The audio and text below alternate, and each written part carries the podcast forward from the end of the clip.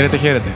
Νέο επεισόδιο Sport Journeys. Μάρκος Χάνα. Γιάννης Αλεσανδράτο. Κόψαμε το απέναντι-απέναντι και συνεχίζουμε. Πολλά και ιδιαίτερα την ε, εβδομάδα που μας πέρασε. Η αλήθεια είναι ότι από την Πέμπτη που ξεκίνησε η Ευρωλίγκα μέχρι και την Κυριακή είδαμε πράγματα και γυρίζει στο μυαλό μου το ότι ζούμε τελικά στον αθλητισμό την εποχή του κορονοϊού. Θα μου πεις μπράβο, μεγάλη ανακάλυψη στην Αμερική. Αυτό το τετραήμερο κατέδειξε σε πολύ μεγάλο βαθμό όλες τις εντός ή εκτός εισαγωγικών ανομαλίες που θα δούμε στα γήπεδα είτε του μπάσκετ είτε του ποδοσφαίρου γίνονται πράγματα τα οποία πλέον δεν μπορείς να διαβάσεις διότι οι αστάθμητοι παράγοντες είναι πολύ περισσότεροι από ένας. Με ειδοποιούν από το κέντρο ότι έχουμε τηλεφωνική παρέμβαση από τον Χριστόφορο Κολόμβο. Μάλιστα. Πάρα πολύ καλά. Εσείς εντάξει, γιατί 7 έγραψε. Σιωπή τίποτα, με κοιτάει χαμογελώντας. Πόνεσαι. Είναι όμως στο πλαίσιο αυτού που είπες, ότι θα ζήσουμε πολύ ιδιαίτερες στιγμές. Εγώ πιστεύω ότι σε όλα τα μεγάλα πρωταθλήματα, στην Ευρωλίγκα και γενικότερα σε ολόκληρο το φάσμα του αθλητισμού, θα δούμε γεγονότα, αποτελέσματα τα οποία ούτε καν θα περνούσαν από το μυαλό του πιο εφάνταστου ανθρώπου που ασχολείται με τον αθλητισμό. Γιατί υπάρχουν νέα δεδομένα, νέοι παράμετροι, ε, όπου οι άνθρωποι που ασχολούνται με τον αθλητισμό δεν έχουν φτάσει στον μέγιστο βαθμό ανάλυσης των ε, ιδιαιτεροτήτων αυτών και των αποτελεσμάτων στα σώματα των αθλητών, οποιαδήποτε, οποιασδήποτε φύσεως. Παίζουν όλα ρόλο πλέον, δηλαδή τα άδεια γήπεδα, ε, τα πρωτόκολλα, τα ταξίδια. Παναθηναϊκός στην Ευρωλίγκα έκανε 14 ώρες ταξίδι να φτάσει στη Μόσχα και στη διαβολοβδομάδα που έρχεται το Βιλερμπάν Βαρκελόνη θα είναι ακόμη πιο δύσκολο. Διότι δεν υπάρχει απευθείας πτήση Λιόν Βαρκελόνη. Θα πρέπει να πάει κάτι σε Φραγκφούρτη για να γυρίσει στη Βαρκελόνη. Το ίδιο ραδιόφωνο ακούγαμε όταν ερχόμασταν μαζί. Ναι, ναι, ναι, ακριβώς. Στατιστικά να σου πω ότι είναι η πρώτη φορά στην ιστορία του αγγλικού ποδοσφαίρου που United και Liverpool δέχονται πάνω από 6 γκολ την ίδια μέρα. 1-6 η Tottenham τη United και 7-2 η Liverpool ηττήθηκε από την Aston Villa. Ανεξήγητο για μένα. Δηλαδή ο βαθμός κατάρρευσης είναι τεράστιος. Και okay, υπάρχουν απουσίες. Ε, υπάρχουν δεδομένα, αλλά είναι τρομακτική, τρομακτικό το αποτέλεσμα. Δηλαδή, 7-2 δεν σου χωράει το μυαλό, αλλά είναι και η πραγματική εικόνα του μάτσου όμως αυτή. Δεν είναι ε, ότι έκανε 7 ευκαιρίες. Είναι... Το μάτσο έχει παιχτεί στα ίσα, στα ίσα. Πολλά λάθη, πολλά κενά και ε, τιμωρείσαι για τα λάθη σου. Το ίδιο συνέβη και στο United City. Στο United τότε, να με συγχωρείτε. Στο United τότε, αν μη τι άλλο, το μάτσο είναι 1-2, αποβάλλεται το Μαρσιάλ και αλλάζουν οι ισορροπίες. Δεν εξετάζω ότι η άμυνα της United είναι από το υψηλότερο επίπεδο, ίσως η χειρότερη. Α το αφήσουμε αυτό στην άκρη. Ε, αλλά τουλάχιστον αλλάζει ένας παράγοντας. Παράγοντας μέσα στο παιχνίδι. Ε, στη Λίβερ δεν άλλαξε τίποτα. Ήταν όπως πήγε το παιχνίδι, ήταν στα ίσα. Είναι αυτό που λέμε. Θεωρώ ότι θα δούμε πάρα πολλά τέτοια φέτος. Συμφωνώ απόλυτα. Συμφωνώ απόλυτα. Και δεν. Φέτος υπάρχει και ένα πρόβλημα στοιχείο ότι με την κατάσταση να διαιωνίζεται και το δεύτερο κύμα να είναι εδώ, του κορονοϊού, ε, δεν ξέρουμε οι ομάδες πότε θα φορμαριστούν. Νομίζω ότι ούτε οι ίδιοι προπονητές δεν μπορούν να το προβλέψουν πια. Δηλαδή, βαδίζουμε σε ένα μονοπάτι που δεν ξέρουμε πού θα καταλήξει. Και αυτό δεν ισχύει μόνο στο ποδόσφαιρο, είναι και στο μπάσκετ και είναι και στα ατομικά αθλήματα. Για την Ευρωλίγα θα σου πω στο δεύτερο κομμάτι της εκπομπής τη σκέψη μου, γιατί αλλάζει, πολύ το, αλλάζει πάρα πολύ ο χάρτης της Ευρωλίγα με όλα αυτά που συμβαίνουν. Και πέρα από τη Liverpool και τη United, είχαμε τη City την προηγούμενη εβδομάδα. Η City δυσκολεύτηκε και με τη Leeds. Δηλαδή, βλέπουμε αποτελέσματα ε, τα οποία σε διαφορετική χρονική περίοδο θα, όχι δεν μπορούσαμε να τα σκεφτούμε. Δεν, δεν, απλά δεν θα ήταν εφικτό να συμβούν. Αν θυμάσαι τρία-τέσσερα επεισόδια πιο πίσω, σου είχα πει ότι σκέφτομαι ότι η φετινή χρονιά είναι μεγάλη ευκαιρία ομάδων να κάνουν το ξεπέταγμα. Ήδη μας βγήκε η Everton, η οποία κάνει φανταστικό ξεκίνημα. Έχει επενδύσει βέβαια και έχει μια πολύ καλή ομάδα. Ναι, αλλά είναι η Everton πάνω από τη City, πάνω από τη Liverpool. Είναι αρχή ακόμα βέβαια, μην μπούμε σε τέτοιο τρυπάκι. Ε, γιατί και, και η Μίλαν το απόλυτο έχει μέχρι στιγμής, αλλά okay. Αλλά εντάξει, τη μεγάλη Σπέτσια καθάρισε χθες. Του Ντανιέλε Βέρντε. Ο οποίος δεν έκανε κακό μάτς, το, το διακομωδούμε γιατί μέχρι πριν από ένα μήνα ήταν παίκτης της ΣΑΕΚ. Δεν έχει κάνει κακό μάτς. Δεν είναι κακός παίκτης. Όχι, δεν έχει τελειώματα. Ε, είναι λίγο πιο σύνθετο. Να σου πω, επειδή πετάμε από θέμα σε θέμα. Θα τον έδιωχνες στον κλόπ μετά τα 7. Γιατί να τον διώξει τον άνθρωπο; Ωραία, και γιατί να διώξουμε τον Πογιάτος; Η διαφορά του Πογι- Καταρχήν, στην ίδια πρόταση, ο πρωταθλητής Αγγλίας Γιούργκεν Κλοπ με τον Πογιάτος του Παναθηναϊκού. Οκ, πάμε παρακάτω. Αυτό που σου έλεγα και πριν ξεκινήσουμε την ηχογράφηση. Όχι, είναι θέμα αποτελέσματος. Όχι, δεν Αφού είναι στην θέμα. Ελλάδα αυτό θέλουμε. Όχι, Αποτέλεσμα, όχι. τέλος. Σε καμία περίπτωση. Η, η, η περίοδος του Γιώργου Δόνη, η ακριβώς προηγούμενη δηλαδή, είχε πολλά στραβά αποτελέσματα. Ήταν όμως ξεκάθαρο από τη διοίκηση του Παναθηναϊκού ότι δεν πάμε να κάνουμε πρωταθλητισμό. Δεν πάμε να χτυπήσουμε την τετράδα, δεν πάμε να κυνηγήσουμε τα ευρωπαϊκά εισιτήρια. Ήτανε φτιάχνουμε μια ομάδα από την αρχή να διώξουμε τον παν από πάνω μας, να ξαναβγούμε στην Ευρώπη, αλλά σιγά σιγά και βήμα-βήμα. Ο, ο Πογιάτος ήρθε στον Παναθηναϊκό με σκοπό να κάνει πρωταθλητισμό. Όχι πρωταθλητισμό να χτυπήσω το πρωτάθλημα, αλλά να είμαι κοντά. Αυτό το πράγμα ο, προ- ο πονητής Πογιάτος δεν μπορεί να το υπηρετήσει. Δεν το έχει μάθει να το κάνει. Ήταν σε ομάδα νέων που έκανε διαφορετικά πράγματα και διαφορετική προσέγγιση στο ποδόσφαιρο. Και αυτή τη στιγμή του ζητάμε να κάνει κάτι το οποίο ο σκληρός δίσκος του δεν το έχει καταγεγραμμένο. Είναι θέμα παιδείας και αντιμετώπισης. Έχω γράψει δύο κείμενα στο site. Τα έχουμε πει και με τους φίλους οι οποίοι ήθελαν να στείλουν και να έχουμε μια επικοινωνία στο, στο mail. Ε, είναι θέμα παιδείας. Λοιπόν, ο Πογιάτος ήρθε με την προοπτική να πάει ένα βήμα παρακάτω τα όσα πραγματοποίησε ο, Γιώργος, ο Γιώργος Δόνης νωρίτερα. Δηλαδή, απέβαλε τον μπαν, έστρωσε την ομάδα και πλέον έρχεται ο Πογιάτος για να ανεβάσει ένα κλικ την επίδοση της ομάδας. Είναι τρίτη αγωνιστική ε, και συζητάμε για το αν θα πρέπει να φύγει ή όχι. Ένα κρατούμενο. Δεύτερο. Μιλάμε για έναν προπονητή ο οποίος είναι άπειρος, αλλά είναι επιλογή σου και είναι και επιλογή του τεχνικού σου διευθυντή να, το, να έρθει στην ομάδα. Πρέπει να το στηρίξεις, γιατί έχει 12 νέους παίκτες, ε, έχει την πίεση του να πάμε ένα βήμα παρακάτω, αλλά έχει και ένα handicap ότι η προετοιμασία δεν ήταν προετοιμασία, γιατί ε, με 38 και 39 βαθμούς στο κοροπή δεν μπορείς να κάνεις προετοιμασία. Και αυτό ισχύει για όλες τις ομάδες. Και το βλέπουμε σιγά σιγά και με τον ΠΑΟΚ και με την ΑΕΚ και με τον Ολυμπιακό που αντιμετωπίζουν προβλήματα ε, στην συνολική τους απόδοση. Είναι πολύ νωρίς τη σεζόν. Και νομίζω ότι ε, θα ήταν εσφαλμένο να φύγει τώρα, γιατί θα θυμίσω ότι και τις δύο προηγούμενες χρονιές ο Γιώργος Δόνης πήρε ένα βαθμό στις τρεις πρώτες αγωνιστικές. Ε, βα- πέρσι που, ήταν, που ξεκίνησε από το 0 χωρίς μείον και πρόπερσι είχε ξεκινήσει πολύ πιο καλά η σεζόν βέβαια, αλλά στο δεύτερο μισό πάλι η ομάδα έπεσε ακαριέα. Αλλά υπήρχε υπομονή. Το πρόβλημα είναι. Ξεκινάει από τη διοίκηση, από τον τεχνικό διευθυντή. Όταν η κουβέντα είναι να κάνουμε πρωταθλητισμό, τότε τρία στραβά αποτελέσματα και κυρίως η εικόνα του Παναθηναίκου στα τρία αποτελέσματα δεν μπορεί να δικαιολογήσει αυτές τις δηλώσεις. Εγώ εκεί καταλήγω. Θεωρώ ότι, ότι προσπαθούν να διορθώσουν ένα λάθος που έγινε το καλοκαίρι με την πρόσληψη του Πογιάτος με ένα δεύτερο λάθος που είναι η στήριξή του. Εκτός αν βγει η διοίκηση του Παναθηναίκου και πει ξέρετε κάτι, αυτόν τον προπονητή έχουμε, θέλουμε να μάθει αυτή την καινούργια ομάδα να παίζει ποδόσφαιρο πρωτοβουλίας, χ ποδόσφαιρο, ψ ποδόσφαιρο και μπορεί να καταλήξουμε δέκατη. Έτσι, ναι, 100% να στηριχθεί ο Πογιάτος. Δεν θεωρώ ότι είναι κακός προπονητής. Αν βάλεις τον Guardiola να, να, να υποστηρίξει ένα φούλα με την οικογενές ποδόσφαιρο, κατά πάσα πιθανότητα θα αποτύχει. Γιατί δεν ξέρει να το κάνει. Λοιπόν, για να, για να ξεκαθαρίσουμε λίγο τα πράγματα. Γιατί για μένα θεωρώ, ξαναλέω, ότι είναι θέμα παιδείας. Και μια ομάδα δεν ε, έχει λόγο να, ε, να μπαίνει στη διαδικασία να υπεραναλύει ένα πλάνο. Πρωταθλητισμό ο Παναθηναϊκός κάνει ούτως ή άλλως. Είτε παλεύει για την παραμονή, είτε για να πάρει το πρωτάθλημα. Σε αυτό το επίπεδο, πρωταθλητισμός, ε, πρωταθλητισμό κάνεις. Συγγνώμη.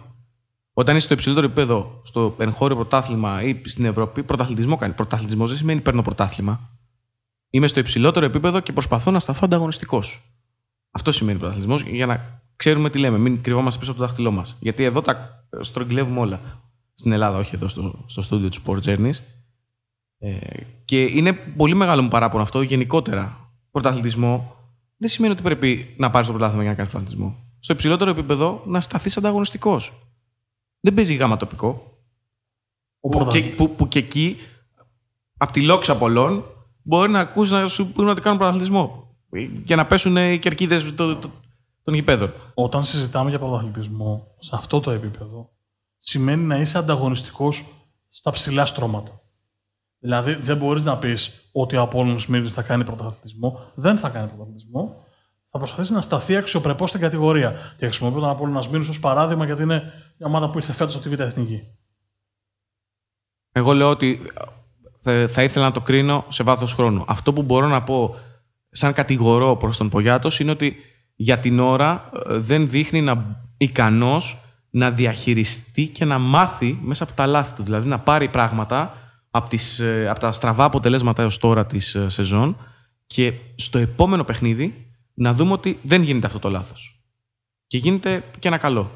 Ε, στο μεθεπόμενο δεν γίνονται δύο λάθη που είδαμε τις προηγούμενες. Δηλαδή να, δει, να δείξει μια βελτίωση. Ο Παναθηναϊκός ε, είναι σταθερά μέτριος. Όμως, στο, προσωπικά, ε, πιστεύω ότι αυτό δεν μπορεί να κρυθεί από τρεις αγωνιστικές. Και δεν θεωρώ λάθος την επιλογή προπονητή, ούτε τη στόχευση. Ε, πρέπει να δοθεί χρόνος. Τώρα, αν αυτό θα δικαιώσει εμένα, τον Παναθηναϊκό, τον φίλαθλο κόσμο, εσένα που λες ότι είναι ένα λάθος του Παναθηναϊκού να τον στηρίξει και να συνεχίσει, θα μας το δείξει, θα κρυθεί από το τελικό αποτέλεσμα στην εξουσία. Αλλά θεωρώ ότι ε, τα πράγματα, αν υπήρχε ηρεμία και δεν σηκώνονταν τόσο σκόνη με το καλημέρα, γιατί κανείς δεν έχει βάλει στην εξίσωση τις παραμέτρους του κορονοϊού, της προετοιμασίας, κρίνουν καθαρά μέσα στις τέσσερις γραμμές. Και είναι, είμαστε στον πρώτο, ούτε πρώτο, σκάρτο αγωνιστικό μήνα. Για να καταλάβεις ακριβώς τι λέω, δεν θεωρώ λάθος την επιλογή Πογιάτος από τον Παναθηναϊκό. Θεωρώ λάθος την επιλογή Πογιάτος και τις προγραμματικές δηλώσεις. Είναι συνδυασμός των δύο πραγμάτων. Αν έφερνε τον Πογιάτος και η εποδόση ήταν φέρνουμε ένα προπονητή για να παίξουμε όμορφο ποδόσφαιρο κάποια στιγμή στο μέλλον, είναι όλα οκ. Το φέρνουμε ένα προπονητή για να κάνει πρωταθλητισμό, που ό,τι και να μου λες, πρωταθλητισμό στο επίπεδο του Παναθηναϊκού σημαίνει να βγει Ευρώπη, στη χειρότερη. Το αποτέλεσμα στο χορτάρι δεν δικαιώνει. Και φοβάμαι ότι δεν θα δικαιώσει. θα φανεί σε βάθος χρόνου. Εδώ εγώ, εγώ, Ακριβώς. Εγώ δεν έχω πρόβλημα να ανακαλέσω αν έχω πει κάτι οτιδήποτε. Απλά θεωρώ ότι πρέπει να αλλάξουμε λίγο κουλτούρα. Και ακόμα και στις προγραμματικές δηλώσεις. Δηλαδή, το ότι η ομάδα θα κάνει πρωταθλητισμό, να το πει ο πρόεδρος, να το πει ο τεχνικός διευθυντής, στο γήπεδο θα φανεί. Ναι, αλλά όλα οριοθετούνται από τους στόχους. Και το πώς παρουσιάζονται από τα μέσα, δυστυχώς, στην Ελλάδα.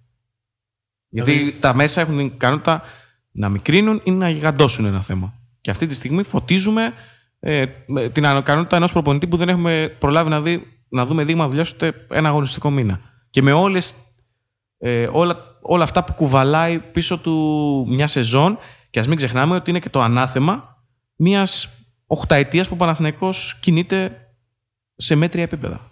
Κακά τα ψέματα. Γιατί πλέον υπάρχει και ανυπομονησία να δούμε κάτι καλύτερο από τον Παναθηναϊκό. Από όλους. Όλοι έχουν ανάγκη να δουν τον Παναθηναϊκό να είναι ε, διεκδικητής του πρωταθλήματος. Είτε σε πρώτη είτε σε δεύτερη γραμμή. Διαφωνώ και σου απάντησα γιατί διαφωνώ. Ε, μένει να φανεί το πώς θα διαχειριστεί ο Παναθηναϊκός στην κατάσταση. Αφήνουμε αυτή τη δημιουργική ασάφεια και διαφωνία, ω συνήθως, και πάμε παρακάτω. λοιπόν, Champions League, κλήρωση. Ναι, ο Ολυμπιακός είχε μια κλήρωση εγώ λέω ούτε εύκολη ούτε δύσκολη. Έχει μια ομάδα τρένο που είναι η Manchester City. Τρένο βέβαια πέρσι, γιατί φέτος. Ναι, Μην σε, ανοίγεσαι. Ναι. Η City υπό κανονικέ συνθήκες είναι μια ομάδα 18 βαθμών. Συμφωνούμε εδώ. Ναι. Μένει να φανεί στο χορτάρι. Απλά ε, έθεσες πάλι ως παράμετρο υποκανονικές συνθήκες. Δεν λειτουργούμε υποκανονικές συνθήκε. Συμφωνώ πολύ. Okay. Δεν, δεν είπα κάτι. Ο Ολυμπιακός δεν είναι ότι σκίζει με αγγλικές ομάδες. 9 νίκες, 25 παιχνίδια. Και μάλιστα οι δύο είναι με την Burnley πρόσφατα σε, σε προγραμματικό. Και με κάτι Arsenal τελευταίες αγωνιστικές. Εντάξει. Δεν σκίζει ο Ολυμπιακός με τις αγγλικές ομάδες. Έχει κάνει ζημιές στην Arsenal. Είναι τέτοια η σεζόν ναι. που ο όμιλος του Ολυμπιακού του δίνει τη δυνατότητα να πάει στους 16. Η πολύ αγαπημένη Πόρτο που την είχε τρεις χρονιές σε ρί 98-99-2000 με, και, ζαρντε, με Ζαρντέλ. Και κάναμε 20 χρόνια την ξαναδούμε να παίζει με τον Ολυμπιακό. Καλή ομάδα, δεν μπορείς να πει ότι είναι κακή ομάδα. Σε αυτό το επίπεδο νομίζω ότι καμία δεν είναι κακή ομάδα. Ακόμα και η Midland. Και κρατήστε τη Midland, Θα σας πω γιατί. Ε, η Μαρσέη είναι μια κοινική ομάδα επιμερών Βιλασμπόα. Μπορεί να μην έχει ένα ρόστερ που να βρήθει αστέρων, όμως έχει μονάδες όπως ο Παγιέτ ε, και άλλοι οι οποίοι μπορούν να σταθούν πάρα πολύ καλά σε αυτό το επίπεδο και έχουν παραστάσεις. Τώρα, όταν θα βρεθούν μεταξύ τους, δηλαδή όταν θα είναι το Ολυμπιακός Μαρσέγ και το Μαρσέγ Ολυμπιακός, δεν ξέρουμε πώς θα είναι οι ομάδες. Αυτό δεν μπορείς να πεις τίποτα γι' αυτό. Η ουσία είναι ότι η Μαρσέγ ξεκίνησε με 2 στα 2, έκανε εκείνο το, την νίκη στον τέρμι με την Παρή και λίγο τρόμαξε τον κόσμο και από τότε δεν έχει ξανακερδίσει. Έχει τρεις ισοπαλές μια ήττα. Αλλά τέλος πάντων, δεν νομίζω ότι έχει σημασία να συζητάμε τέτοια πράγματα. Έχει πολύ ανοιχτούς ομίλους φέτος. Δηλαδή, βλέπω ε, τον όμιλο της Zenit με την Dortmund, τη Λάτσιο και την Μπριζ. OK, okay, η Μπριζ είναι σε δεύτερο επίπεδο, όμως είναι ένας όμιλος ο οποίος θα παιχτεί γιατί η Zenit είναι πάλι σε, σε διαρκή άνοδο ε, τα τελευταία δύο χρόνια. Υπάρχει όμιλος με Σεβίλη, Τσέλσι, Κράσνονταρ και Ρεν. Όσο... Αν, αν βάλεις την αγωνιστική εικόνα των ομάδων κάτω, είναι πολύ ανοιχτός όμιλος. Όσο δεν θα υπάρχουν θεατές στα γήπεδα, ε, τόσο τέτοιου τύπου όμιλοι θα είναι εξαιρετικά ανοιχτοί γιατί μπορούν να βγάλουν διπλά ε, παντού. Δηλαδή, μπορεί κάλλιστα να, να πάει σε Βίλ και να βγάλει διπλό στην Τζέλση. Και για, ε, επιστρέφω στον αστερίσκο για να κλείσουμε το κεφάλαιο του Champions League. Ε, δεν θα μπω σε προβλέψεις, δεν ξέρω αν θες να κάνεις εσύ. Είναι πολύ ρευστά τα πράγματα με την κατάσταση όλη που, που ζούμε και στο αθλητικό επίπεδο. Ε, επιστρέφω στον αστερίσκο της Midland υπόσχομαι ότι εν ευθέτω το χρόνο θα έχουμε εδώ τον Γιώργο Ερμίδη, ο οποίος είναι γυμναστής και επιστημονικός συνεργάτης της Midland. Τον έδειξε μάλιστα και το συνδρομητικό. Είναι φίλος, συμπέκτης και είναι ένας Έλληνας ο οποίος θα τον δούμε στο Champions League, όχι ε, εκπροσωπώντας ε, το team μιας ελληνικής ομάδας. Αυτά τα ακούτε πρώτα στο Sport Journeys και εγώ μαζί σας. Δεν είχα ιδέα. Γιάννη, με ευχαριστώ που με ενημερώνεις. Όχι, είναι πολύ καλό. Είναι πολύ καλό. Μακάρι. Λοιπόν, πάμε. πάμε Europa League. Ε, Πάουκ. Εντχόφεν, Γρανάδα και Ομόνια. Προϊστορία ο Πάουκ έχει μόνο με την Εντχόφεν. Έχει πολύ κακή παράδοση με, με Ολλανδικές ομάδες. Μία νίκη, 8 ισοπαλίες, 7 ήττες. Η μοναδική του νίκη κοντά στην Εντχόφεν. Ο όμιλος που, που παίζεται. Ε, η Αιτχόφεν έχει ένα υλικό το οποίο είναι μια κλάση πάνω από τον ε, ΠΑΚ, όχι όμως ε, να σε τρομάζει. Η Γρανάδα προέρχεται από μια σούπερ σεζόν για τα δεδομένα της Γρανάδα. Παίζει πολύ ωραίο ποδόσφαιρο. Ε, υπήρχαν στιγμές πέρσι που ήταν πάρα πολύ καλή. Ε, η Ομόνια την είδαμε τον Ολυμπιακό. Είναι μια ομάδα πολύ σκληρή και νομίζω ότι θα τους δυσκολέψει όλους. Τι βλέπουμε εδώ, ότι δεν υπάρχει ομάδα συσσαγωγικά, όπως χρησιμοποιούμε τον όρο, σάκος του box. Μια του Ντελάντ, ας πούμε. Όπου ξέρεις ότι θα πάρεις ε, έξι βαθμούς, θα τους πάρουν όλοι και από εκεί και πέρα θα παιχτεί στα μεταξύ, σου, στα, μετα, στα μεταξύ τους η, η πρόκριση. Αυτό βέβαια μπορεί να αποδεχτεί και καλό. Ναι, δεν είναι κακό. Αυτό γιατί, ήταν το επόμενο θα λέγαμε. Γιατί μπορεί να μην ξεκινάς με έξι πόντους, αλλά μπορεί οι 8 να σε περάσουν. Ναι, δεν διαφωνώ. Ήταν το επόμενο που θα έλεγα. Με συμπλήρωση ιδανικά. Οπότε το, Κόβω εδώ. Μπράγκα, Λέστερ και Ζόρια. Όμιλο ΣΑΕΚ. Ε, λοιπόν, έχει ένα στατιστικό στοιχείο εδώ, το οποίο το κοίταγα το πρωί. Ε, η ΑΕΚ κόντρα σε πορτογαλικές ομάδες σε 8 παιχνίδια δεν έχει καμία ισοπαλία. Κάτι που ισχύει και κόντρα σε αγγλικές ομάδες. Σε 10 παιχνίδια έχει 3 νίκες και 7 ισοπαλίες. Απ' την άλλη, κόντρα σε Ουκρανούς έχει μόνο 2 αναμετρήσεις με τη δυναμό Κιέβου στους 32 του Europa League. Ρε Μασούντ. Δύο ισοπαλίες. Θα στοιχιώνει τους φίλους της ΑΕΚ αυτή η χαμένη ευκαιρία του Μασούντ για, για χρόνια ακόμα. Ε, το έβαλε τώρα, το έβαλε, εντάξει. Έλα. Κρίμα είναι. Στο 94. Μασούντ, ρε, όχι Κάριμ. Δεν θα κοπεί. Ε, Μασούντ, είναι η Ιρανή, εντάξει. Σας έχω πει ότι υπάρχει ένα πρόβλημα. Πετυχαίνω συνήθως τη χώρα ή τη θέση και μπορεί να χάσω το όνομα. Ή το ανάποδο. Δεν είναι τίποτα. Μπράγκα, Λέστερ και Ζόρια λοιπόν. Νομίζω ότι είναι πολύ ανοιχτός ο όμιλο. Η Λέστερ είναι ένα, είναι ένα επίπεδο πάνω. Όχι όμως σε βαθμό που θα σε φοβήσει. Έχει πολύ καλό προπονητή, τον Μπρένταν Ρότζερ, ο οποίος κάνει σούπερ δουλειά. Το ρόστερ της το είδαμε την περασμένη εβδομάδα τι έκανε στη City. Ε, Όμως δεν είναι ε, αυτή η, η σύνηθες εικόνα που έχουμε από τη Leicester, δηλαδή τα πέντε στη City και το εκπληκτικό ποδόσφαιρο το οποίο παρουσίασε. Είναι πιο ε, low profile αγγλική ομάδα. Ε, σίγουρα είναι ένα επίπεδο πάνω, όμως νομίζω ότι και εδώ ο όμιλος είναι ανοιχτός. Και δεν ξέρουμε και πολλά για την Ζόρια. Οι αγγλικές ομάδες τείνουν να υποτιμούν το Europa League σε μεγάλο βαθμό. Αν η Leicester το δει σοβαρά, νομίζω ότι δεν θα έχει πρόβλημα να καθαρίσει τον όμιλο και θα ψάχνουμε να βρούμε ποιος θα είναι δεύτερος. Με βάση την εικόνα που έχουμε τώρα, ξαναλέω σε 20 μέρες ή σε 2 μήνες, δεν ξέρουμε τι θα συμβεί. Κρατήστε ότι για πρώτη φορά στα χρονικά, στην ουσία σε, ε, σε 8 εβδομάδες θα τελειώσουν οι όμιλοι τόσο του Champions League όσο και του Europa League. Δεν έχουμε το κλασικό κενό των 15 ημερών που είχαμε μέχρι πρώτη. Ξεκινάνε 21 Οκτωβρίου και αν δεν κάνω λάθος, ε, ε, το πρώτο δεκαήμερο του Δεκεμβρίου τελειώνουν οι όμιλοι και στο Europa League και στο Champions League. Επί της ουσίας ε, θα έχουμε ε, δύο συνεχόμενες εβδομάδες ε, αγωνιστικές. Θα έχουμε ε, κολλητά πρώτη-δεύτερη, θα υπάρχει ένα κενό μετά, στη συνέχεια τρίτη-τέταρτη και στη συνέχεια πέμπτη-έκτη με αποτέλεσμα σε, ε, σε μικρό χρονικό διάστημα να βγει το πρόγραμμα στις προκαθορισμένες ημερομηνίες, δηλαδή όπως θα τελείωνε κανονικά υπό φυσιολογικές συνθήκες. Θυμίζουμε ότι έχει τραβήξει όλο αυτό γιατί η σεζόν λόγω κορονοϊού ε, πήγε πιο αργά, τα Final Eight ολοκληρώθηκαν ε, προς τα τέλη του Αυγούστου με αποτέλεσμα να επιμηκυνθεί και η περίοδος των προκριματικών και να συμπιεστεί ε, αντιστρόφως το πρόγραμμα των ομίλων. Και σκεφτείτε ακόμα σε αυτό ότι τα κενά δεν είναι κενά ξεκούραση των ομάδων. Το κενό του Νοεμβρίου έχει εθνικές ομάδες και μετά το επόμενο κενό, αν δεν κάνω λάθος, έχει εμβόλυμες αγωνιστικές γιατί δεν βγαίνουν τα, τα προγράμματα με τίποτα στα πρωταθλήματα. Γιατί έχουμε και τον θεσμό Nations League. Θα το συζητήσουμε βέβαια.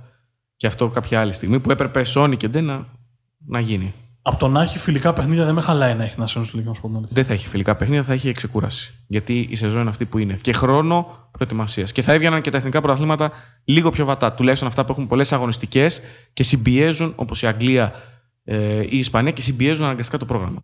Ναι, αλλά χωρίς φιλικά παιχνίδια ή χωρίς επίσημα παιχνίδια εθνικές ομάδες, πώς θα έφταναν να παίξουν ένα γύρο τον Ιούνιο; Δηλαδή, με τι είδους αγρανάπαυση, 8 μηνών και 9, δεν θα μπορούσε να βγει. Το κατα... το, τον καταλαβαίνω τον ενδιασμό σου και το δέχομαι ως ένα σημείο. Δέχομαι όμως και την αντίθετη άποψη ότι δεν γίνεται να μην έχουμε εθνικές ομάδες γιατί δεν είναι άδεια η χρονιά. Έχει Euro. Πρέπει να προετοιμαστούν οι ομάδες για αυτό που έρχεται. Είναι λογικό. Υπάρχουν πάρα πολλά κενά. Πάρα, πάρα πολλά κενά. Ε, οι αρμόδιοι είναι εκεί και τα ε, συζητούν προς την διευθέτησή τους, αλλά νομίζω ότι είναι ε, αυτό που δεν χρειαζόταν τον Nations League τουλάχιστον στο πρώτο κομμάτι της, ε, της σεζόν. Σε μια πολύ ιδιαίτερη σεζόν. OK, okay, θα μου πεις, τα λες από την άνεση ενός μικροφόνου, κριτικάρεις και τα λοιπά, αλλά ε, όχι, δεν νομίζω ότι είναι... Θα μπορούσαν να βρουν μια πιο ε, εφικτή λύση για το πρόγραμμα και το πώς θα διαχειριστούν την όλη κατάσταση με τον κορονοϊό, ο οποίος έχει κάνει άνω κάτω την Ευρωλίγκα. Με δύο τρόπους. Αρχικά η πρώτη αγωνιστική που έβγαλε ουκ ολίγες εκπλήξεις και σε δεύτερο χρόνο και για μένα ίσως είναι και πιο σημαντικό για το μέλλον της διοργάνωσης μετά την πρώτη αγωνιστική η Μπαρτσελώνα έβγαλε κρούσματα και μάλιστα το Γεσικέβιτσους ε, η Τσεσεκά έβγαλε κρούσματα έβγαλε η Χίμκι κρούσματα και μάλιστα όχι ένα, από τρία η κάθε μία.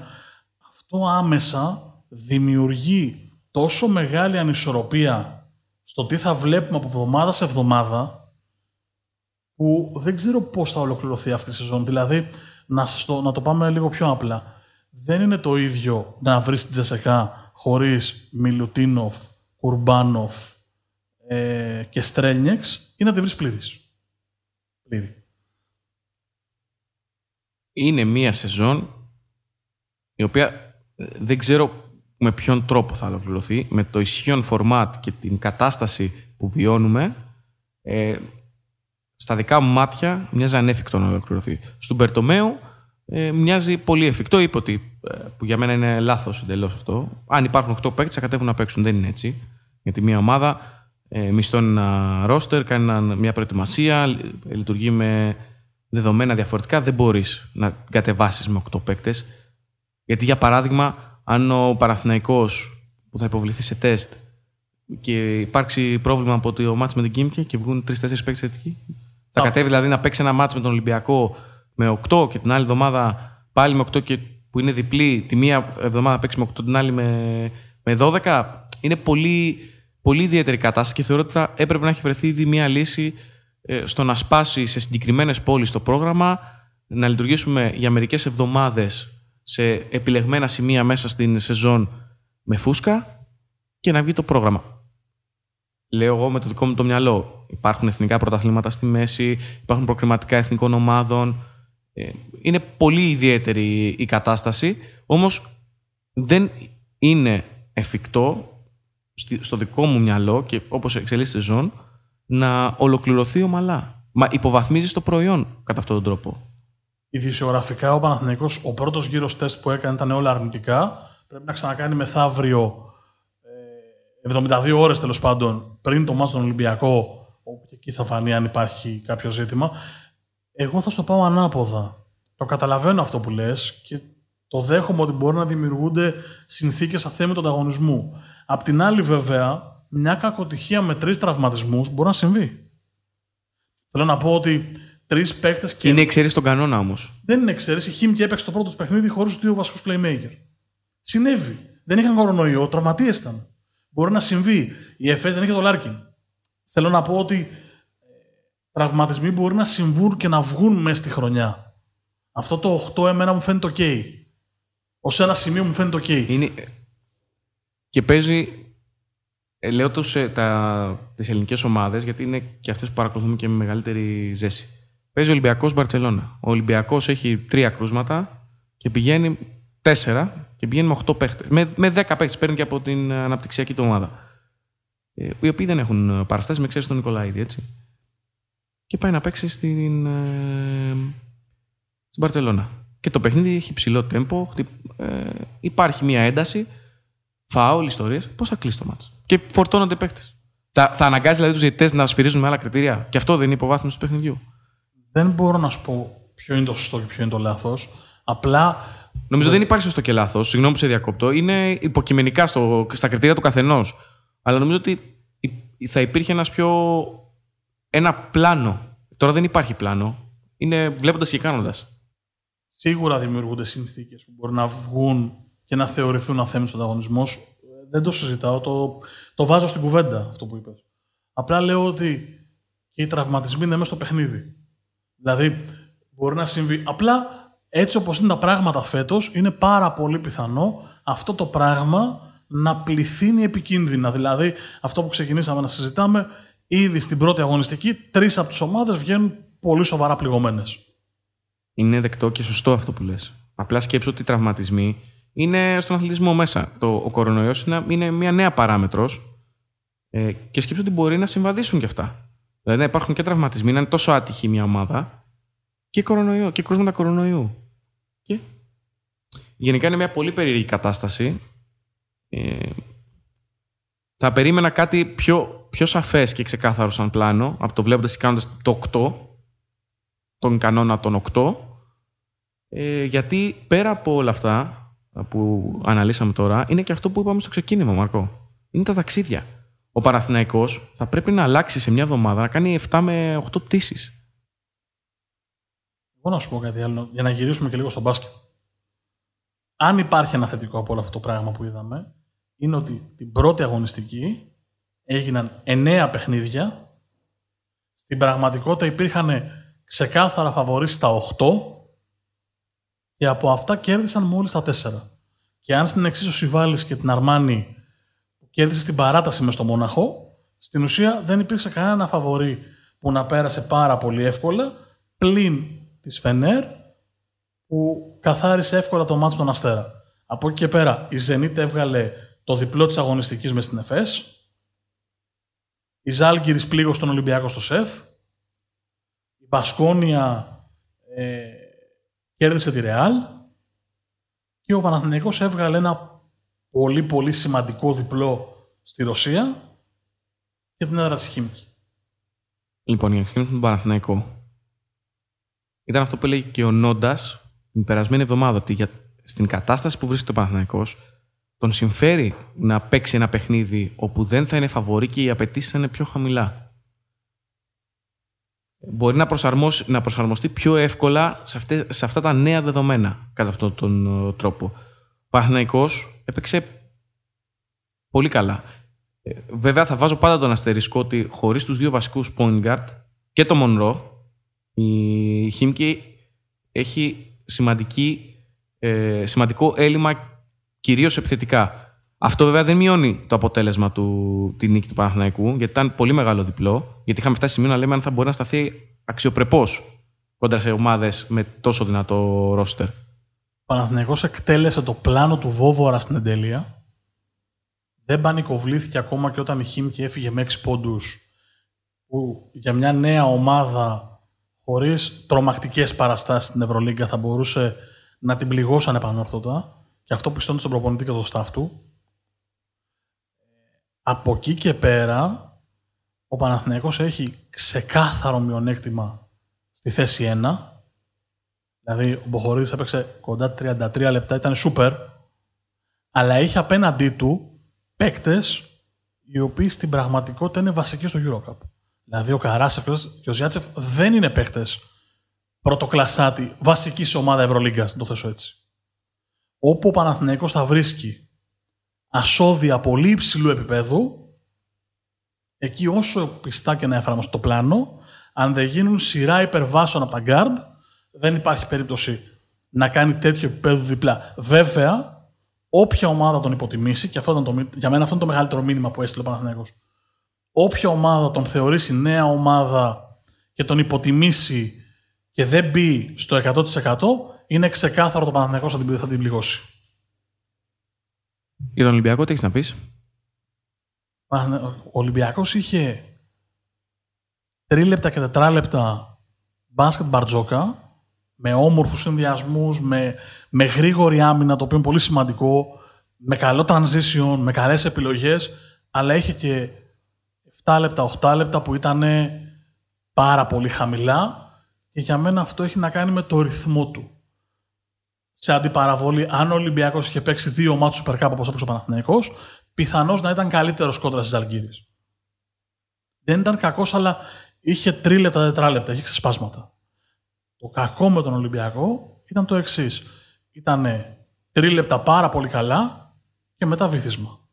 Γι' αυτό και λέω ότι είναι θέμα ρυθμού. Δηλαδή, αν κάποιος δημιουργήσει μια τεχνητή, μια νοητή γραμμή ένα νοητό φάσμα απόδοσης του Ολυμπιακού, η καμπύλη που θα δει θα είναι κυματοειδής. Με μεγάλες κορυφές και πολύ, μεγάλες, ε, πολύ μεγάλους βυθούς. Κρατάω ένα στατιστικό για να το δούμε και στην πορεία της σεζόν. Όσο έπαιξαν μαζί στην ίδια πεντάδα Σλούκας και Σπανούλης, το επιμέρους σκορ του παιχνιδιού ήταν 22-8 υπέρ της Ζάλγκυρης. Είναι θέμα ρυθμού. Όχι, δεν το κρινώ ή δεν λέω ότι δεν ταιριάζουν την κολλάνε. Απλά το κρατάμε να το δούμε στη συνέχεια για να μπορούμε να το αντιπαραβάλουμε όταν θα αποκτήσει ρυθμό και συνέχεια η ομάδα. Ειδικά οι guard χρειάζονται ρυθμό. Ειδικά οι παίκτες που έχουν την μπάλα στα χέρια τους. Το 4 και το 5 μπορούν να βρουν ρυθμό λίγο πιο εύκολα. Οι παίκτες που έχουν πολύ ώρα την μπάλα στα χέρια τους, ο ρυθμός είναι πολύ βασικός για το πόσο καλή ή κακή θα είναι. Και αυτό μένει να το δούμε. Και σε ένα γενικότερο σχόλιο για την Ευρωλίγκα, θα σου πω ότι από τους 9 αγώνες που είδαμε, τους 80 πόντους, τους έφτασε μόνο η Μακάμπη και η Μιλάνο έβαλε 81 μετά παράταση. Είχαμε συνηθίσει ομάδες να παίζουν σε τέμπο 80-85-90 πόντων, έτσι. Και ξαφνικά με το ζόρι παίρνουν τους 75. Θα πω απλά ότι ε, η Ρεάλ έβαλε 63, η Βαλένθια έβαλε 65, η Τσεσεκά έβαλε 66 και η πυραυλοκίνητη ΕΦΕΣ έστω και χωρίς το Λάρκιν έβαλε 69. Ομάδα των 90 πόντων, έτσι. Εντάξει, αλλά αν από την ΕΦΕΣ βγάλεις το Λάρκιν, υπάρχει πρόβλημα. Υπάρχει πρόβλημα, αλλά όχι πρόβλημα δεν περνάμε τους 70. Τι θέλω να πω. Ξαναγυρίζουμε στο ίδιο. Στην ουσία κυνηγάμε την ουρά μας κάνοντας την ίδια διαπίστωση είναι θέμα ρυθμού. Οι ομάδες θα βρουν ρυθμό σιγά σιγά. Απλά όποια ομάδα ξεκινήσει με 0-4 ή 0-5 μέχρι να βρει ρυθμό ε, και μετά θα πρέπει να κυνηγάει για να φτάσει στην οκτάδα, θα είναι πιο δύσκολο. Ε, νομίζω ότι υπάρχει χαρά το απρόβλεπτο στο, στο φετινό, στη φετινή Ευρωλίγκα. Αυτό ακριβώς είναι που συζητούσαμε πριν. Δηλαδή, ότι μέσα σε ένα ζωφερό περιβάλλον με κορονοϊό, με κρούσματα, με ταλαιπωρίες, αν μη τι άλλο, κάθεσαι να δεις ένα παιχνίδι και το τι θα σου ξημερώσει δεν το ξέρεις. Δηλαδή, είδαμε πράγματα και ομάδες που δεν περιμέναμε να δούμε και αποτελέσματα σε αυτή την αγωνιστική. Και έρχεται και τέρμπι. Τι βλέπεις; Νομίζω ότι ο Παναθηναϊκός δεν μπορεί να είναι πάρα πολύ καλύτερος σε σχέση με ό,τι είδαμε στη, στη Ρωσία. Θα βελτιώνεται σταδιακά, αλλά δεν περιμένω πολύ μεγάλη βελτίωση σε σχέση με αυτό. Εγώ θα τολμήσω να πω ότι θα δούμε χαμηλό σκορ πάλι. Είναι τέτοια η κατάσταση των ομάδων ε, και η βάση και των όσων είδαμε η αγωνιστική τους εικόνα που ε, περιμένω χαμηλό σκορ. Δεν μπορώ να κάνω καμία πρόβλεψη. Δηλαδή το που θα πάει ψηλά, χαμηλά, αυτό είναι κάτι το οποίο ειδικά μετά την πρώτη αγωνιστική δεν, δεν θα ρισκάρω καμία πρόβλεψη. Το μόνο που θα πω είναι ότι περιμένοντας και το Σάικς του Παναθηναϊκού να μπει στα γκαρντ και να δούμε τι θα δώσει, γιατί μπορεί τελικά αυτός να είναι το κλειδί και να αλλάξει επίπεδο το, το playmaking του Παναθηναϊκού, που δεν, δεν είμαι καθόλου βέβαιος γι' αυτό. Αλλά Ούτε εγώ μετά όσα είδαμε πέρσι στην Αρμάνη. Γι' αυτό λέω ότι θα τον δούμε και θα σου πω. Ε, ο Παναθηναϊκός δεν θεωρώ ότι θα είναι πάρα πολύ καλύτερο σε σχέση με ό,τι είδαμε στο πρώτο παιχνίδι. Από τον Ολυμπιακό περιμένω πολύ μεγαλύτερη βελτίωση, ακριβώς επειδή πλέον έχει και ένα επίσημο. Θα φανεί στο παρκέ του ΆΚΑ. Ένα πολύ ενδιαφέρον παιχνίδι για την συνέχεια των συμπερασμάτων που προκύπτουν. Με έχει προειδεάσει για δύο flashback, δεν μου έχει πει τι είναι, όπως και εγώ το, έ- του, του έκρυψα ε, τον ε, Γιώργο Ερμίδη της Midland. Για πάμε. Θες να Έτσι δεις τώρα. ενδιαφέρον να δω τι, τι, Η τι ευ- έκπληξη έχει ετοιμάσει. Η εβδομάδα από 2 μέχρι 9 Οκτωβρίου συνήθως ήταν εβδομάδα Champions League. Ναι. Οπότε ψάχνοντας λίγο τα χαρτιά μου που λέμε, όχι σε καμία περίπτωση, διαδίκτυο το λένε, ε, Δεν σχολιάζω, είμαι καλός άνθρωπος. βρήκα ότι 2 Οκτωβρίου ε, του 2000, 3 Οκτωβρίου του 7, ο Ολυμπιακός έκανε το πρώτο διπλό της ιστορίας του στο Champions League κερδίζοντας 1-3 τη Βέρντερ. Ωραιότερο γκολ του μάτς. Πατσατζόγλου μάλλον, αλλά νομίζω ότι βρίσκει, δεν βρίσκει. Θυμάμαι ότι βρίσκει Δεν κάπου. έχει σημασία. Είναι πάρα πολύ ωραίο γκολ. Είναι και του Κοβάσεφ το τελείωμα. Άλλη κλάση. Και πέντε χρόνια αργότερα, πέντε χρόνια νωρίτερα μάλλον, συγγνώμη, διορθώνω, 2 Οκτωβρίου 2002, Νέα Φιλαδέλφια, ΑΕΚ Ρεάλ Μαδρίτης, 3-3, σε ένα από τα ωραιότερα μάτς που έχω παρακολουθήσει. Και μία από τις μεγαλύτερες ε, ευρωπαϊκές βραδιές του ελληνικού ποδοσφαίρου. Ε, αποθέωση. Και θέλω να σου πω ότι ήμουνα και στο γήπεδο. Αυτό δεν το ήξερα. Από την, από την τηλεόραση το έχω δει το παιχνίδι. Ε, Από τα πιο ωραία μάτς που έχω δει. Η Ρεάλ είχε παράδοση να φέρει 3-3 με ελληνικές ομάδες. Είχε ένα με τον Ολυμπιακό κάποια χρόνια νωρίτερα στην πρεμιέρα του Τζιοβάνι και του Ζάχοβιτς, αν δεν κάνω λάθος, στο Champions League. Ωραίο flashback. Ναι, ε, βγήκαν οι Ένδοξες ημερομηνίες. ευρωπαϊκές στιγμές. Γι' αυτό τα κράτησα. Γιατί σκέφτομαι ότι έχουμε ζήσει τόσο ωραία πράγματα από τις ελληνικές ομάδες. Έχουμε ζήσει και άσχημα, αλλά δεν έχει σημασία. Ε, έχουμε ζήσει τόσο ωραία πράγματα ανά καιρούς, με πορείες του Παναθηναϊκού, με μεγάλες νίκες της ΣΑΕΚ, με πορείες του Ολυμπιακού. Και πρόσφατα, δηλαδή στην 20 ετία, Και ο Πάοκ. και ο Πάου, Και η Λάρισα πιο παλιά που είχε, που έκανε δική της προσπάθεια. που είναι κρίμα να σνομπάρουμε την Ευρώπη. Και το κάναμε, το κάναμε πολύ, πολύ τα τελευταία χρόνια.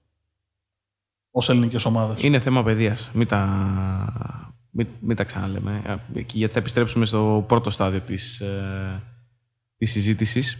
Νομίζω όμως ότι φέτος, ε, έτσι όπως είναι η σεζόν, αλλά πλέον και τα οικονομικά δεδομένα των ευρωπαϊκών διοργανώσεων, θα δούμε πάλι τις ελληνικές ομάδες να προσπαθούν να κάνουν το βήμα παραπάνω. Για την κάθε μία είναι διαφορετικό. Η σημασία έχει ότι πιστεύω πως ε, θα το πραγματοποιήσουν. Διάβασα ένα άρθρο του Αντώνη Σαούλη στο καστάτα.gr και βάζω την πηγή για να μην βγαίνει ότι ξαφνικά το μέτρησα μόνος μου. Εξαίρα το στόπερ του πρωταθλήματος τύπου, Αντώνη Σαόλη. Πάρα πολύ καλό παιδί. Τέλος πάντων. Ναι. Ε, έγραφε λοιπόν στο καστάτα.gr το εξής. Οι ελληνικές ομάδες χρειάζονται 10 νίκες σε 18 παιχνίδια για να πλησιάσουν και με συνδυασμό αποτελεσμάτων να πιάσουν τη 14η θέση, που σημαίνει ότι έχουμε ομάδα στο Europa League από το 22 και στο Conference League ομάδες, αλλά και δύο στο Champions League. Πολύ πολύ σημαντικό και οι τρεις ελληνικές ομάδες, δηλαδή και ο ΠΑΟΚ και, και ο Ολυμπιακός, να κυνηγήσουν πέρα από τις προκρίσεις τους. Εντάξει, οι προκρίσεις όμως είναι και μαζεμένους βαθμούς. Οπότε είναι πολύ σημαντικό. Συμφωνώ απολύτως. Δηλαδή, μια πρόκληση ότι... 16 θα ανεβάσει ακόμα περισσότερο το, το, τη βαθμολογική συγκομιδή για τον Ολυμπιακό. Στου 32 του Europa League επίσης θα υπάρξει μπόνους. Οπότε πρέπει να κοιτάμε γενικότερα το, το πλάνο. Δεν το συζητώ. Απλά καταθέτω το ότι χρειαζόμαστε 10 νίκες στο ελληνικό ποδόσφαιρο από τα 18, που δεν είναι εύκολο σε καμία περίπτωση, ε, για να έχουμε τύχη να πιάσουμε 14η θέση. Έχουμε τύχη γιατί από τις ομάδες που κυνηγούν τη 14η θέση είμαστε μοναδικοί με τρεις εκπροσώπους. Ναι, γιατί οι πιο πάνω από εμάς κάτσαν, έχουν μία ομάδα. Ακριβώς. Οι Ελβετοί δεν έχουν τη Βασιλεία που ήταν μια παραδοσιακή δύναμη τα προηγούμενα χρόνια και είχε πορείες. Έχουν τη Young Boys. Οι Δανείοι έχουν την Midland, η οποία ναι, έχει κάνει μια πολύ ωραία πορεία ονειρική, έχει την άγνοια κινδύνου και μπορεί να κάνει πράγματα, αλλά δυναμικά ε, ο όμιλος είναι πολύ δύσκολος. Ενδεχομένως να δραματίσει και με μηδέν, δεν το ξέρουμε βέβαια. Οπότε είναι μια πολύ καλή ε, ευκαιρία να βελτιώσουμε το ranking μας και να δούμε μετά από το σύντομο αγροτικό της επόμενης σεζόν, όπου θα έχουμε τρεις ομάδες στο Conference League, ξανά ε, τις ελληνικές, περισσότερες ομάδες στις μεγαλύτερες ευρωπαϊκές ε, διοργανώσεις. Υπάρχει και η Κύπρος που είναι πάνω από εμάς και έχουμε στον ίδιο όμιλο την Ομόνια. Δηλαδή για τον Πάουκ είναι δύο φορές σημαντικό αν καταφέρει να τις κάνει διπλό μέσα έξω. Λοιπόν, την προηγούμενη εβδομάδα είχα μια χαμένη αγάπη για τον Νόντα. Τώρα επιστρέφουμε στο μεταξύ μας 2-2. Πάμε. Ξεκινά. Λοιπόν, εγώ σου βάλει ποδόσφαιρο προπονητή. Πρώην προπονητή, για την ακρίβεια. 72 ετών πια ιδιοκτήτης ομάδας. Το Ισραήλ, η οποία αγωνίζεται στην πρώτη κατηγορία. Ε, πρώην διεθνής με πολλές συμμετοχές στο Ισραήλ, από το 69 στο 81 ως ποδοσφαιριστής. Ε, έχει περάσει και ως βοηθός προπονητή στην εθνική ομάδα, έχει προπονήσει τη Λίτεξ Λόβεξ, την Χάπελ Τελαβίβ, την Μπεϊτάρ Ιερουσαλήμ, έχει περάσει και από την Κύπρο, έχει περάσει και από την Ελλάδα. Πήγα να πω ότι είναι ο Γιτζάκ Σούμ, αλλά δεν είμαι καθόλου σίγουρος για αυτό που λέω. Ε, έχει πάρει. Δεν είναι ο Γιτζάξουμ. Ωραία, πάμε. Είναι τελικής σου απάντηση; Ο μοναδικός που μου ήρθε στο μυαλό είναι ο Γιτζάξουμ. Δεν μπορώ να σκεφτώ αν είναι Ισραηλινό προπονητή, συγγνώμη. Ο Γιτζάξουμ είναι. Ναι. Εντάξει. Πες το με βεβαιότητα να ξέρουμε. Ε, δεν υπήρχε καμία βεβαιότητα. Στη... Καμία, καμία βεβαιότητα. Καμία βεβαιότητα. Μπορεί να είναι ο Γιτζάξουμ και είναι χαμένη η αγάπη γιατί; Γιατί είχε σταματήσει την προπονητική εδώ και 9 χρόνια. Είναι πρόεδρος στην Χάπολ Κβάρ Σαμπά. Στην ομάδα που έπαιξε ποδόσφαιρο. Τρομερός. Και μπράβο του. Κοίταξε να τώρα τι θα γίνει. Αδικημένος που στην Ελλάδα και αυτός. Παρότι πήρε και πρωτάθλημα και κύπελ. Κοίταξε να τώρα τι θα γίνει. Δεν θα σου δώσω όλες τις πληροφορίες, γιατί θα σου δώσω τις βασικές πληροφορίες, θα το βρεις. Οπότε θα σε πάω μέσω λαμίας. Λοιπόν, είναι 48 ετών σήμερα. Πρώην ποδοσφαιριστής, διεθνής,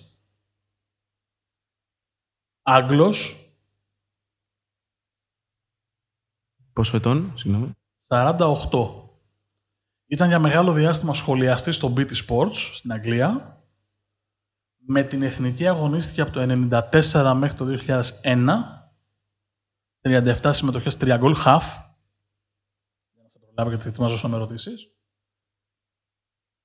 Τα πολύ καλά του χρόνια τα έχει κάνει με μία ομάδα της Αγγλίας Έκλεισε όμως την καριέρα του στη Manchester City.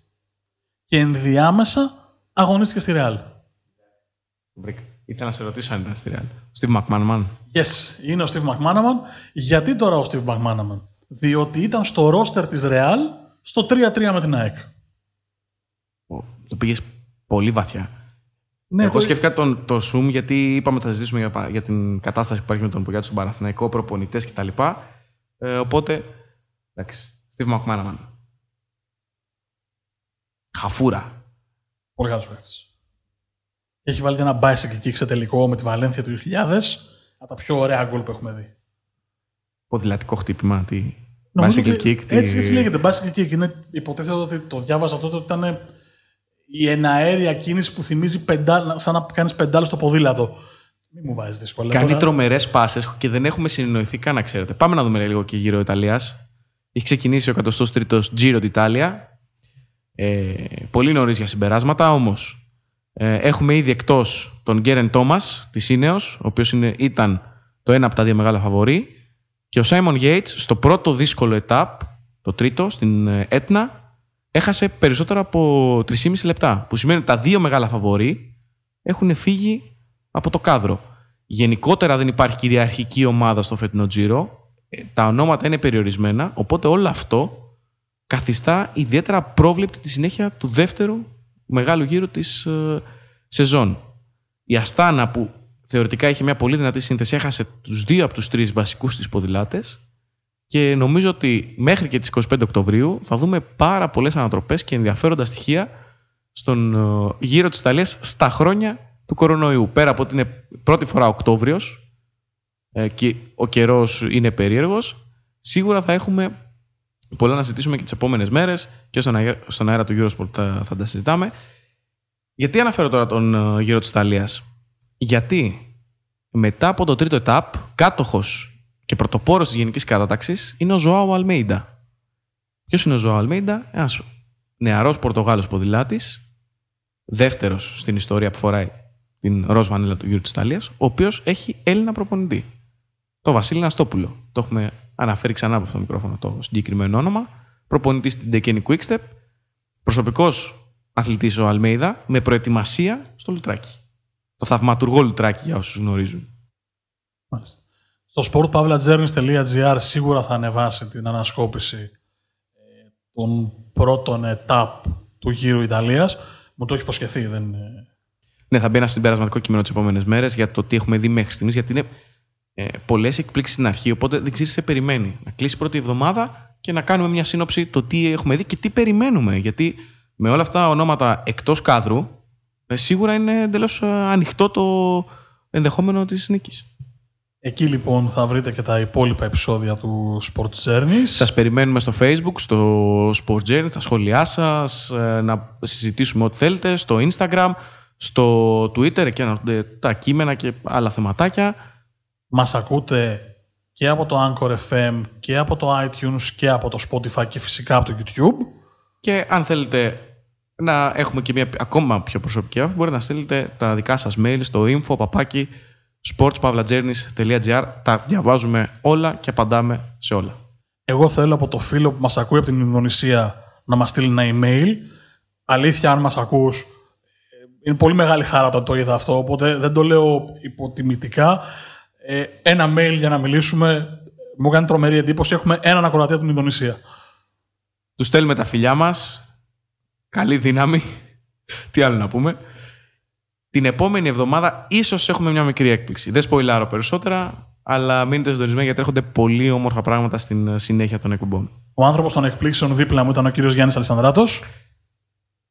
Απέναντί μου, όπως τον αντικρίζω αυτή τη στιγμή, είναι ο Μάρκος Χάνα. Να είστε καλά. Έως την επόμενη εβδομάδα. Γεια σας.